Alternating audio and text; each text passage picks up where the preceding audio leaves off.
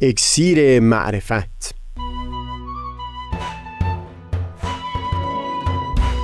مروری بر مزامین کتاب ایقان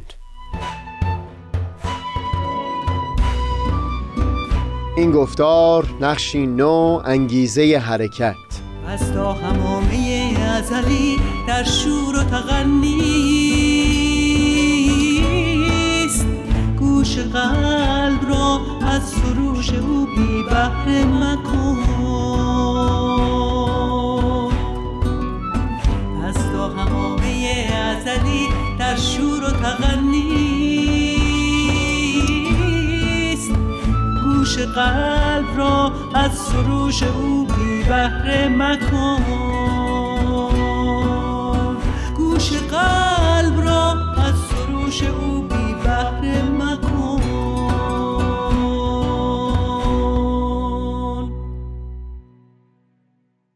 دوستان سهیل کمالی هستم. در ادامه گفتگومون در خصوص نقشی که متون ادیان ایفا می‌کنن در پدید آوردن معنا در زندگی آدمیان.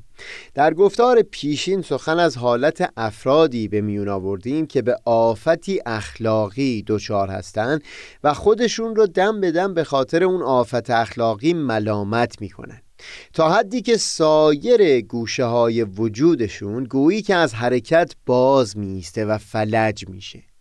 از متون مقدس آین بهایی بیانی رو نقل کردیم که فرموده بودند انسان ها نه تنها باید نسبت به دیگران بلکه باید نسبت به خیشتن هم بخشاینده و با گذشت باشند. و هم بیانی نقل کردیم از حضرت بهاءالله در کلمات مکنونه. به این مضمون که به آدمیان خطاب می‌فرمودند نمی بایستی به عیبهای مردمان بپردازند. و اگر نفس ناری غلبه بکنه یعنی اگر جنبه های نازلتر وجودش بر او چیره بشه در اون صورت بهتر این هست که به عیبهای خودشون توجه بکنن. این یعنی به گونه ای سخن فرمودن که حتی خود متمرکز شدن بر روی عیبهای نفس خودمون هم از نتایج گرفتار شدن در چنگال نفس ناری هست. یعنی نه نشانه ای از گوشه های برتر وجود انسان بلکه از سوی بخش های نازلتر وجود او هست. بگذارید در این گفتار بیشتر گفتگو بکنیم درباره این دیدگاه جدید که می‌تونه مبنایی برای رشد شخصیت انسان به دست بده. یعنی همین که تاکید فرمودند که توجه نمی بایستی متمرکز بشه بر گوشه های تاریکتر وجود خود شخص.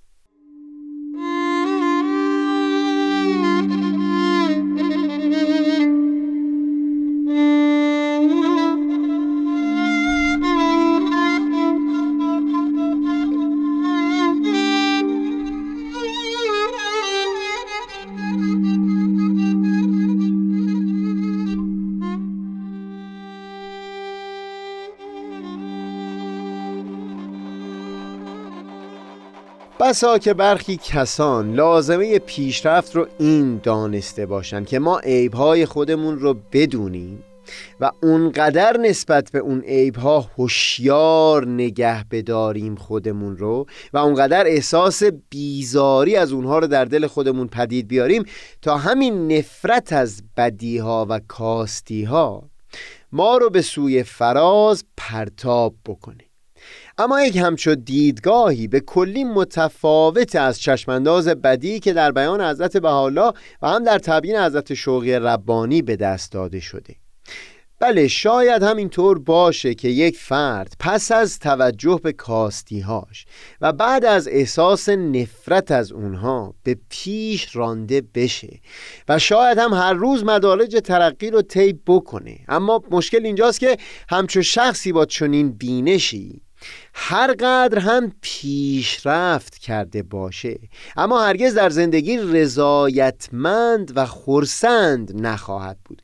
چرا که مشخصا همیشه در وجود آدمی کاستی هایی خواهد بود و هرگز روزی نخواهد رسید که این وجود آدمی از این کاستی ها توهی شده باشه. اگر بنا باشه محرک فرد برای پیشرفت. بیزاری از کاستی های خودش باشه.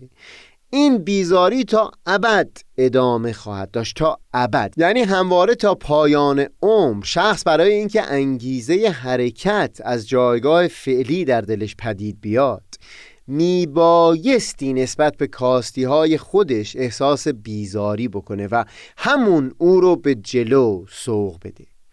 بله حرکتی به پیش خواهد بود. منتها نه همراه با رضایتمندی و خورسندی بلکه همواره با آمیخته ای از نفرت و بیزاری از خود. این به هیچ وجه نمی‌تونه مسیر لذت بخشی باشه برای حرکت به سوی هدف در زندگی آدمی.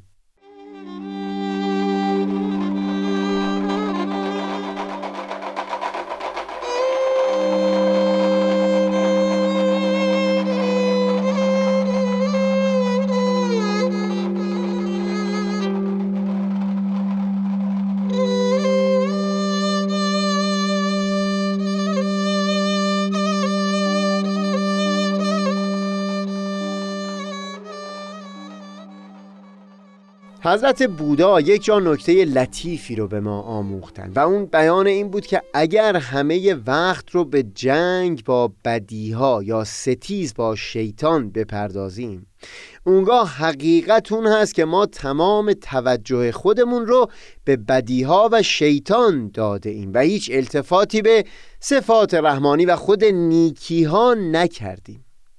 تعلیم فرزند شارا این بهایی و مبین آثار ایشون حضرت عبدالبها هم همین بود که فکر جنگ را با فکر قویتر صلح مقاومت نمایید. یعنی راه تعالی و ترقی فردی نزا با کاستی ها نیست بلکه بزرگتر کردن اون زیبایی هایی هست که در شخصیت ما حضور دارند در بیان دیگری حضرت عبدالبها بیانشون این هست که کلا راه رسیدن به تعالی نمی‌تونه اساسش بر جنگ و ستیز باشه. حتی اگر این جنگ با شیطان بوده باشه. از همون ظاهر داستان آدم و هوا و داستان خروج از بهشت یک لطیفه ای رو بیرون می‌کشند و بیان می‌کنند. همون زمانی که در جنت میان حضرت آدم و شیطان نزاعی حاصل گشت. جمیع از جنت خارج شدند تا آنکه نوع انسان عبرت گیرد و آگاه شود که نزاع و جدال سبب هرمان است حتی با شیطان. مقصود من در اینجا تاکید بر این هست که انگیزه برای تعالی و رشد نمی‌تونه بناش بر ستیزه با خود و بر بیزاری و نفرت از خود باشه. تام پرایس یکی از روانشناسان بهایی معاصر که اهل آمریکا است مثال زیبایی می‌زد. بیانش این بود که ما وقتی وارد یک اتاق تاریک میشیم هرگز نمیگیم تاریکی رو محو کن بلکه میگیم چراغ رو روشن کن. یعنی ما اصولا با تاریکی ستیز نمی کنیم بلکه فقط روشنایی رو آغاز می‌کنیم یا بیشترش می‌کنیم برای کمتر و کمتر کردن تاریکی. همینو بس. در خصوص رشد شخصیت هم کافی توجهی به نفس خودمون بکنیم و اون چیز که در خودمون دوست داشتنی می‌بینیم همون رو به مرور رشد بدیم تا وسعت بیشتری پیدا بکنیم. اگر این چنین باشه هم همیشه دوستدار خودمون هستیم همیشه رضایتمند و خورسند هستیم و هم در این حال همواره به پیش در حرکت خواهیم بود. بی اون که حتی لحظه درنگ و توقف کرده باشیم.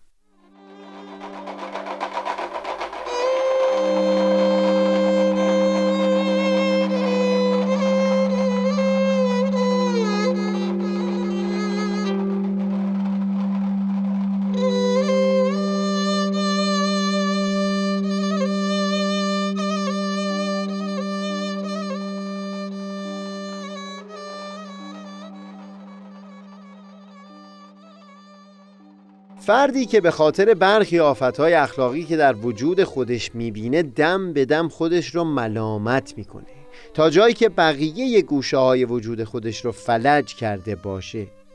شاید میلش و تصورش این باشه که خود همین ملامت و بیزاری و نفرت می‌تونه او رو به پیش حرکت بده. اما چکیده سخن ما در این گفتار این بود که آدمی آفریده نشده که به سمت هدف حرکت بکنه به هر گونه و هر قیمتی که ممکن هست. نه خود مسیر حرکت خود این سفر بسیار پر اهمیت تر هست. بالاترین مقام اون رتبه و مقامی است که به اون رضا گفته شده یعنی حس رضایتمندی و خورسندی اون رو در ادامه سخنمون یا در گفتار بعد گفتگو خواهیم کرد. متون ادیان اصرارشون این بود که فرد میبایستی در طول مسیر حرکت به سوی هدف همچو خورسندی و رضایتمندی رو از خودش حس بکنه و با لحاظ کردن دیدگاهی که در این گفتار بیان کردیم فرد می‌تونه هم همواره در حرکت و سفر به سوی هدف باشه و از جایگاه فعلی خودش بخواد که بالاتر بره یعنی انگیزه در دلش باشه و هم در عین حال از خودش خورسند هم مانده باشه. در واقع این دیدگاه در تعارض قرار می‌گیره با اون دیدگاهی که متاسفانه امروز زیاد شنیده میشه. اینکه زیاد بیان میشه که اگر فرد از جایگاه و وضعیت فعلی خودش منزجر و متنفر نباشه میل به حرکت در دلش پدید نمیاد. حتی یکی از سخنرانهای انگیزشی اصرارش بر این می بود که قدم اول برای پدید آوردن انگیزه در فرد همین هست که نفرت و انزجار نسبت به وضعیت فعلی رو بایستی در دل فرد به شدیدترین حد خودش رسون تا او راهی پیش چشم خودش نبینه به جز اینکه قدمی برداره. اون سخنران هم مثال ترک اعتیاد رو می‌زد و هم حرکت از فقر به سوی تمول و ثروت. با سخنش همین بود که بایستی فرد رو نسبت به اون وضعیت اعتیاد خودش اونچنان بیزار و متنفر کرد که بخواد قدمی به پیش برداره.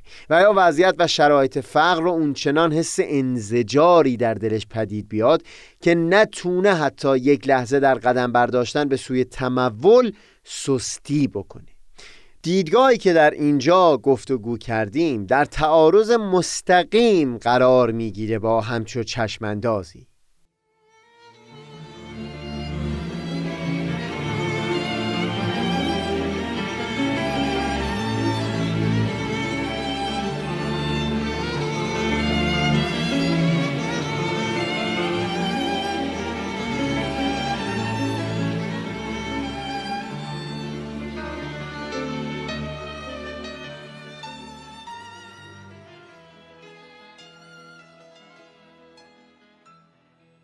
بگذارید داستانی رو نقل بکنم که از زبان یکی از اساتید خودم شنیدم.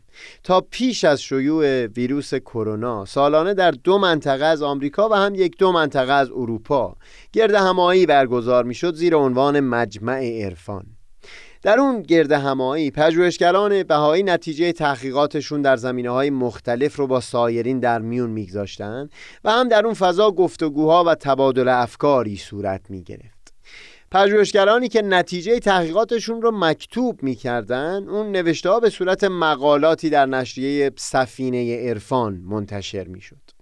فردی که این گرده همایی ها رو برای اول بار آغاز کرده بود و هم مدیریتشون رو تا همین سالها در دست داشت دکتر ایرج ایمن بود. دوست نازنینی که در بسیاری پیشرفت ها حق بزرگی بر گردن من داشته. در همون گرد همایی های مجمع عرفان یک وقتی برای ما تعریف می‌کرد که یکی از افراد برجسته جامعه بهایی در دوران حضرت شوقی ربانی و هم بعد از ایشون دکتر رحمت الله مهاجر وارد تهران شده بود و بسیاری بهایان برای دیدار او در جای جمع شده بودند. بعد از سخنرانی در بخش سوال و جواب یکی از بهایان صاف و ساده و صادقانه بیان کرد که جناب مهاجر من کاسب هستم. مغازه توی بازار دارم. اگر توی کارم دروغ نگم درباره جنسایی که میفروشم مبالغه نکنم و عیبی اگر دارن پوشیده نگه ندارم. اگه اینا نباشه نون زن و بچم رو نمی‌تونم در بیارم. جناب ایمن می‌گفت خوب به یاد میارم که دکتر مهاجر با شنیدن اون سخن صاف و صادقانه خندید و با همون لبخند و لب به اون فرد گفت حالا سعی کنید فردا یک دروغ کمتر بگید. این سوال و جواب با همین جواب سربسته که اندکی هم مزامیز بود و مشخصا ناکافی به نظر می رسید تموم شد. اما چند سال بعد روایت اون فرد چیز دیگری رو نشون می‌داد.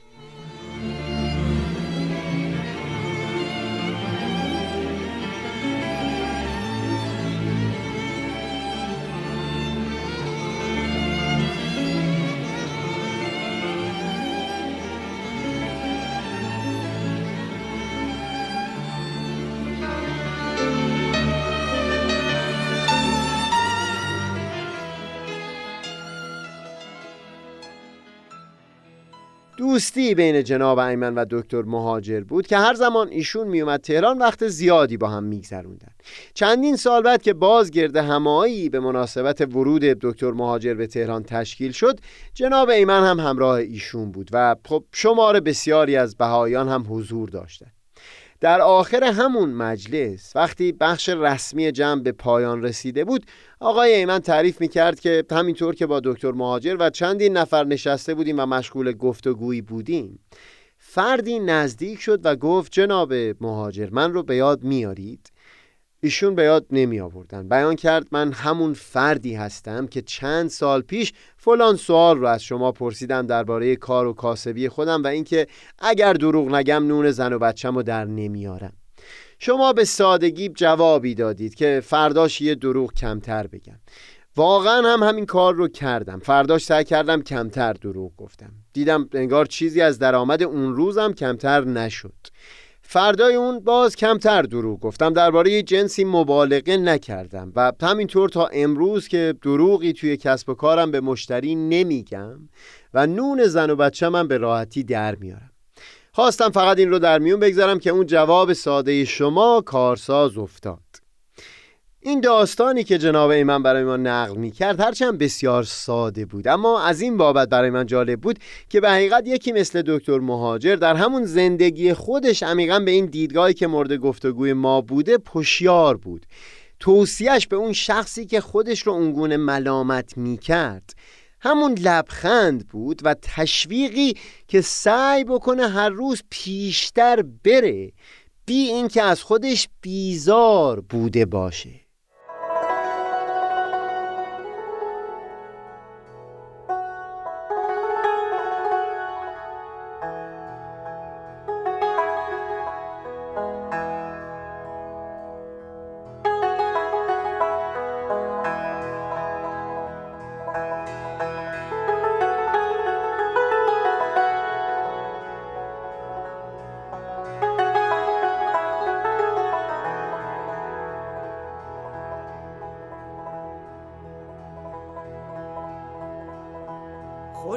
ساحتی است.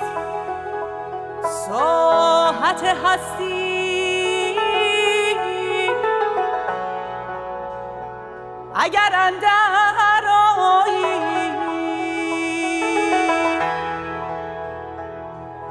و نیکو بساتی است. بساط باقی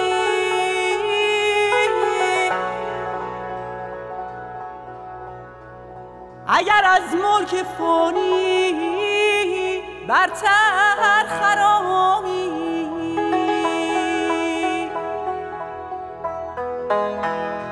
و ملی هست نشوت مستی. اگر سوغر معانی از ید غلام الهی